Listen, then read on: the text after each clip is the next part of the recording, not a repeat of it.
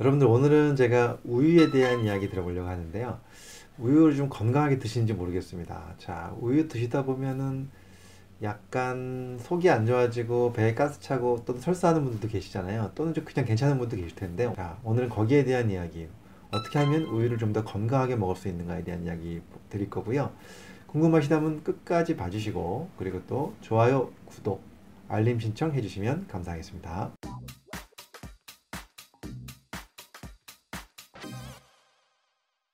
여러분들 우유 좋아하시죠? 저도 우유, 즐겨 먹습니다. 근데 어, 보면 주위에 이제 우유를 잘 못 드시는 분들이 계시더라고요. 그쵸? 왜냐면 우유만 먹으면 속이 안 차고 가스가 차고 배가 부글거리고 이런 분들이 간혹 계셔요. 그 이유를 제가 좀 설명을 드릴 건데요. 우유 속에는 유당이 있죠. 뭐 젖당이라고도 부르는데 영어로는 락토스라는 유당이 있습니다. 이 유당을 분해하는 효소가 있죠. 이제 락타제라는 효소가 있는데요. 이 락토스를 분해하는 락타제라는 효소가 부족한 분들이 계셔요. 예. 그런 분들은 유당이 들어오면요, 그거를 분해할 수 있는 능력이 떨어집니다. 그래서 어떻게 되냐면, 근데 이것이 왜 이렇게 되느냐? 사실 이제 우리가 어릴 때도 우유를 먹고, 또 어릴 때 분유도 먹고, 또 모유도 먹잖아요, 아기 때. 근데 모유 속에도 다 이게 들어있거든요, 락토스가. 그런데도 불구하고 어릴 땐 잘 먹어요. 예, 왜 그러냐? 어릴 때는요, 유당분해 요소를 충분하게 가지고 태어나는 경우가 대부분입니다. 예.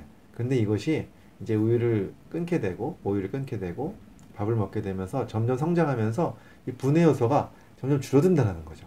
예. 그래서 나중에 어른이 되었을 때 이 분해 요소가 부족해진 사람들은 우유만 먹으면 예, 유당을 이 락토스를 분해하지 못하기 때문에 이 분해되지 않는 성분이 어디로 가느냐? 소장, 대장으로 넘어가죠.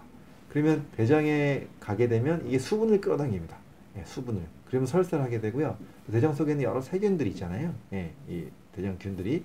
균들이 이제 그것들을 분해하다 보니까 가스 차면서 어, 자꾸 배도 더부락해지고 그래서 우유를 안 마시게 되죠. 그래서 이렇게 우유를 마시면 유당을 분해하지 못해가지고 예, 속이 안 좋은 분들 그런 증상을 우리가 뭐라고 부르느냐 유당불내증이라고 부릅니다. 유당불내증. 어, 굉장히 많이 들어보셨던 이야기일 것 같아요. 젖당불내증이라고도 얘기합니다. 그래서 이 한마디로 유당을 분해할 수 있는 능력이 없으신 분들인 거죠. 그런데 어떤 분들은요, 이 유당불내증하고 유당불내증이 아닌 다른 과민성 대장증후군이나 이런 거하고 헷갈려 하시는 분들이 되게 많거든요.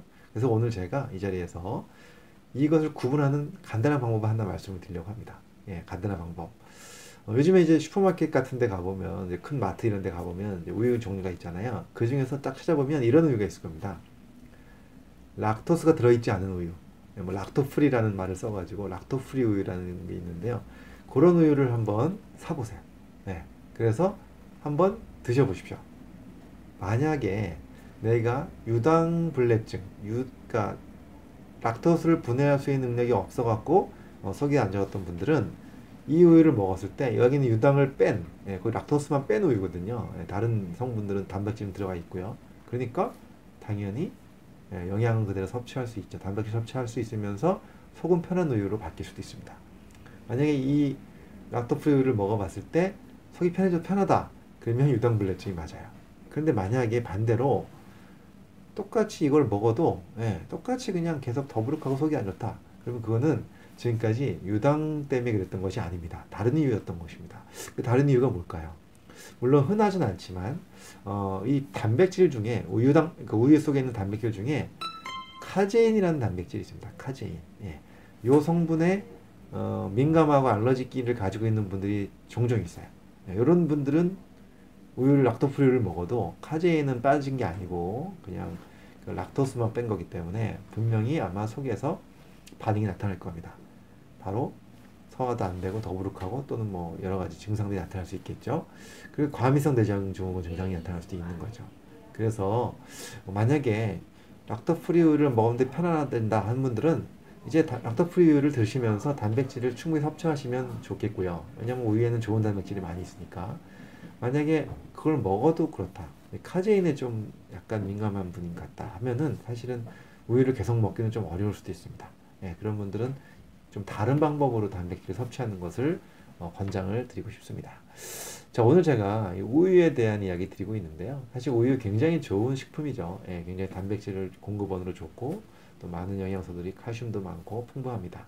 그런데 여기 들어있는 락토스를 분해하는 락타제 부족한 분들은 유당불내증 그래서 그런 분들은 락토프 우유를 드시면 되고 만약에 카제인 같은 거에 민감성이 있다 그러면 우유는 좀 가능하면 안 드시는 게 맞습니다. 그런 경우는 다른 방법으로 네, 다른 방법으로 어, 단백질 섭취하는 것을 권장드리고 싶습니다. 자 오늘 제가 우유에 대한 말씀 드렸고요. 다음에 또 재미있는 이야기로 찾아오도록 하겠습니다. 감사합니다.